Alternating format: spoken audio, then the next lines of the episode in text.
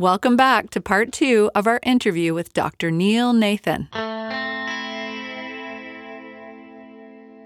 Can we touch briefly on Bartonella infections? I know that's probably something we could talk about for a long time, but um, are you seeing a lot of Bartonella in some of your patients as well? Oh, loads. Um, Bartonella, I think, and I know that Dr. Horowitz agrees with me, I think is the nastiest of the infection. As nasty as Lyme is, and it is, I think Bartonella is a little bit harder to treat and a little bit more entrenched.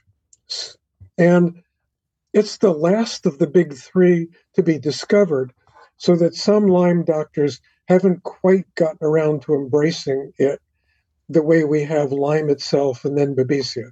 So um, the history of this is that first we learned about Lyme. Then we realized that a lot of people who had Lyme had Babesia, which is not a bacteria, uh, but a protozoa.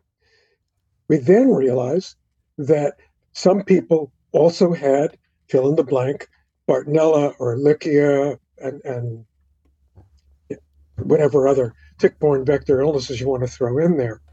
But because Bartonella was discovered last of the three, it doesn't it hasn't quite reached consciousness. Kind of in the same way that mold hasn't, because it was discovered even after Bartonella was discovered. So depending on a physician's background, it's like, oh, I'm really comfortable treating uh, Lyme. Now I got comfortable treating with Bart with Babesia, less so with Bartonella, and even less so with mold. It's that progression. But the bottom line is that Bartonella is very common, more common than Babesia. But when we do studies of tick populations and analyze what's in that tick, um, we find that 40% of ticks carry in different parts of the country. In my part of the country, 40% carry uh, Lyme and 40% carry Bartonella, 10% carry Babesia, 8% carry Ehrlichia. So we're talking about a bacteria that is quite common. It does carry some symptoms that distinguish it from Lyme per se. Um, pain on the bottom of the feet in the plantar fascia area is unique. A vibrational perception of internal vibration or tremor, mm-hmm. which which people can feel on the inside, but it can't be seen on the outside. From my experience, is either Bartonella or mold. Okay, Bartonella, more than Lyme by far, predisposes to intense anxiety or depression almost the feeling of hopelessness.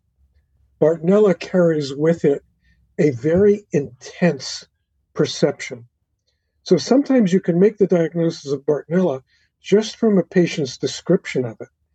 Uh, an example is sometimes patients will say, using their hand gestures, um, I can feel it crawling around in my scalp and moving this way and going that way. And it's this burning, itching it, it, it isn't the description it's the intensity of the description huh. that that labels it as bartonella that's right. really quite pathognomonic for bartonella wow wow uh, i'm just wondering so what can patients do to deal with the overwhelm as they move through illness diagnosis treatment and recovery because you know there's just so much to be learning and to be considering and you know, sometimes you're also dealing with the challenge of finding the right healthcare provider as well.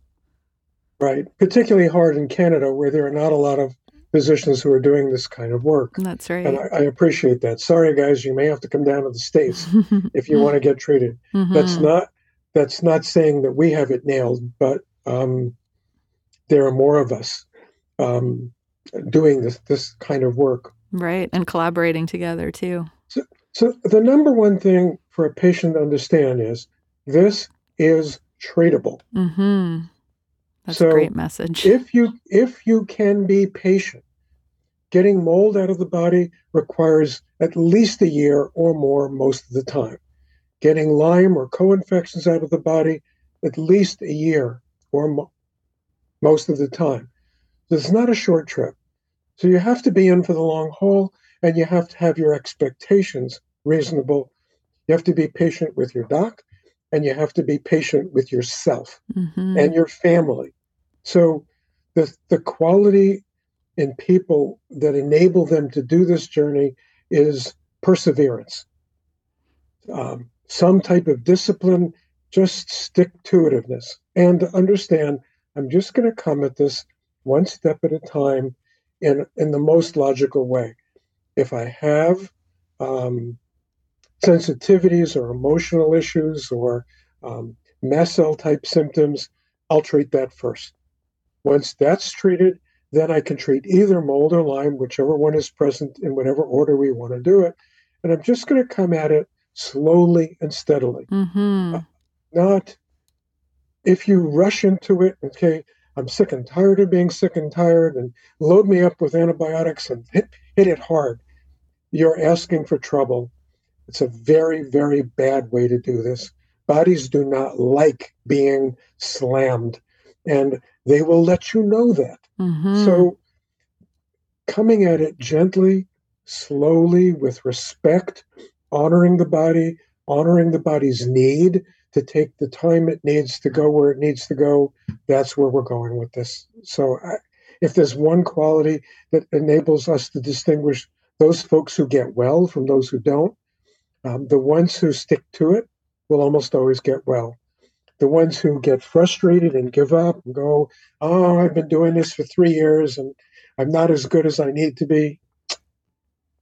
I'm sorry that it takes that long. If we knew how to do it better and faster, we would. And maybe we'll get there one day. I know for myself, I was using a chronic uh, pain app and I was tracking my progress. And eventually, over time, I could see that my symptoms were diminishing in intensity. And it was nice to have that uh, tracking for myself to, to see that it was changing. Now, it may be expensive, but if you can find um, a healthcare provider who has experience, they can help you and support you while you do this. Um, in my practice, I found that a lot of my visits with patients were basically pep talks, which is we've got you on a good program. You are making progress. I know it's slower than you want it to be, but hang in there, keep going, keep remember how sick you were when we started? Right. And, and, and know how you're not that sick anymore? Mm-hmm. so hang in there. And those pep talks uh, were essential for a lot of people in and helping them to get well. And it's really helpful if you if you have a supportive series of friends and family. If your family doesn't understand it and that's very very common um, beg them, plead them to read more about it so that they can understand what you're going through. Now, I know you are a prolific author. Can you tell us about your recent book, Energetic Diagnosis? Okay, I, I can. Actually, your audience would probably be more interested in my earlier books. Okay. So, the book that you'd probably get the most from is called Toxic heal your body from um, mold toxicity, Lyme disease, um, multiple chemical sensitivities, and other environmental illnesses. Um, that is a very comprehensive overview of all of this that I think would help a lot of people to understand the bigger picture. There's a short version for mold that's an ebook just called Mold and Mycotoxins, which I updated this year. So it's called Mold and Mycotoxins Current Evaluation and Treatment 2022. Great. Uh, so it's a 40 page ebook. It's easier to read for families or patients. It's a it's a starting point where you can go, oh, okay, now I understand uh, more about what Neil is babbling about. um, That's great. We'll post the link in our show notes as well. Okay. And so energetic energetic diagnosis is a very different book. It's about using personal and devices of energy to make diagnosis and inform treatment. In other words, it's a plea for physicians to take intuition seriously so that they can use it in a more profound way to make diagnoses. It is my belief that doctors do it already, mm-hmm. but no one's no one's willing to talk about it.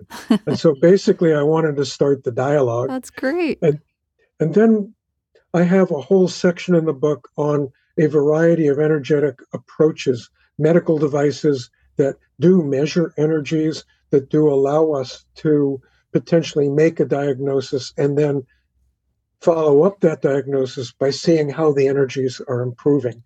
So it's a very different book. And my my new book, which is just about finished, um, is called uh, "Why Am I So Sensitive and What to Do About It."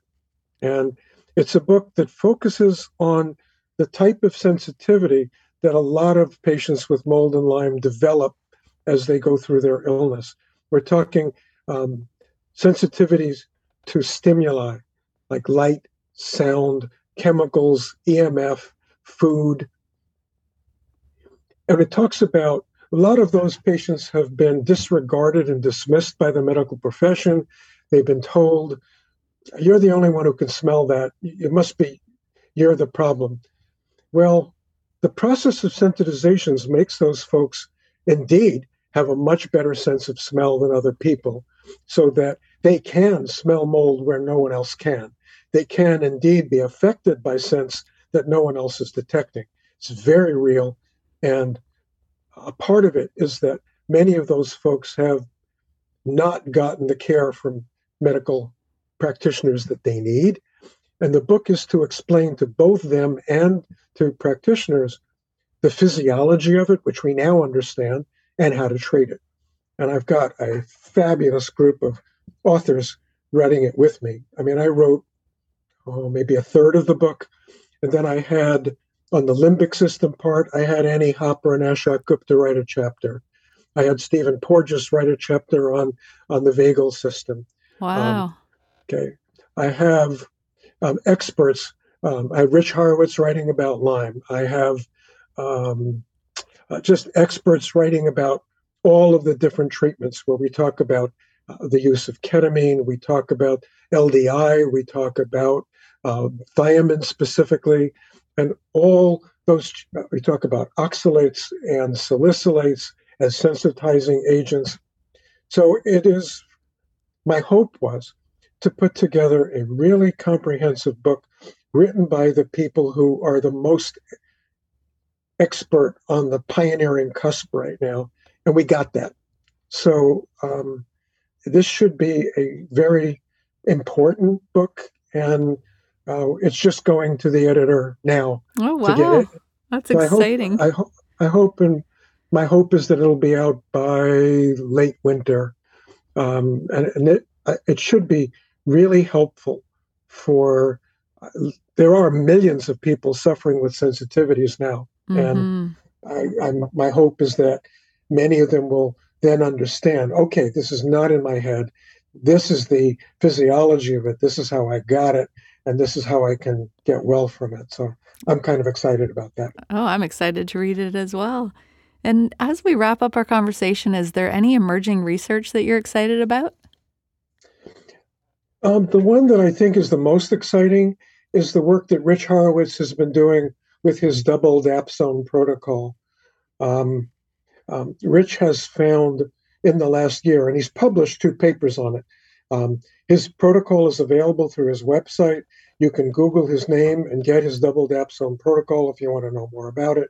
But he has found that the use of dapsone in specific doses, along with methylene blue, and sometimes a little bit of disulfiram, in addition to the antibiotics that we typically use for Lyme and bacteria and Babesia, get at the persister cells that we know exist for both Lyme and Bartonella.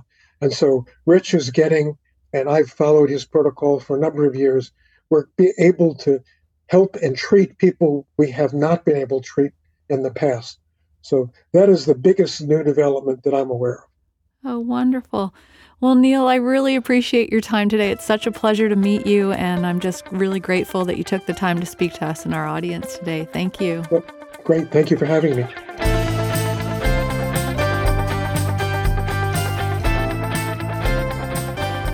We learned so much about the dysfunction of the limbic and vagal systems, mast cell activation, mold, and cell danger response. And the great news is that with perseverance and the right treatments, recovery is possible. That's a wrap on another great interview. Stay safe in the outdoors.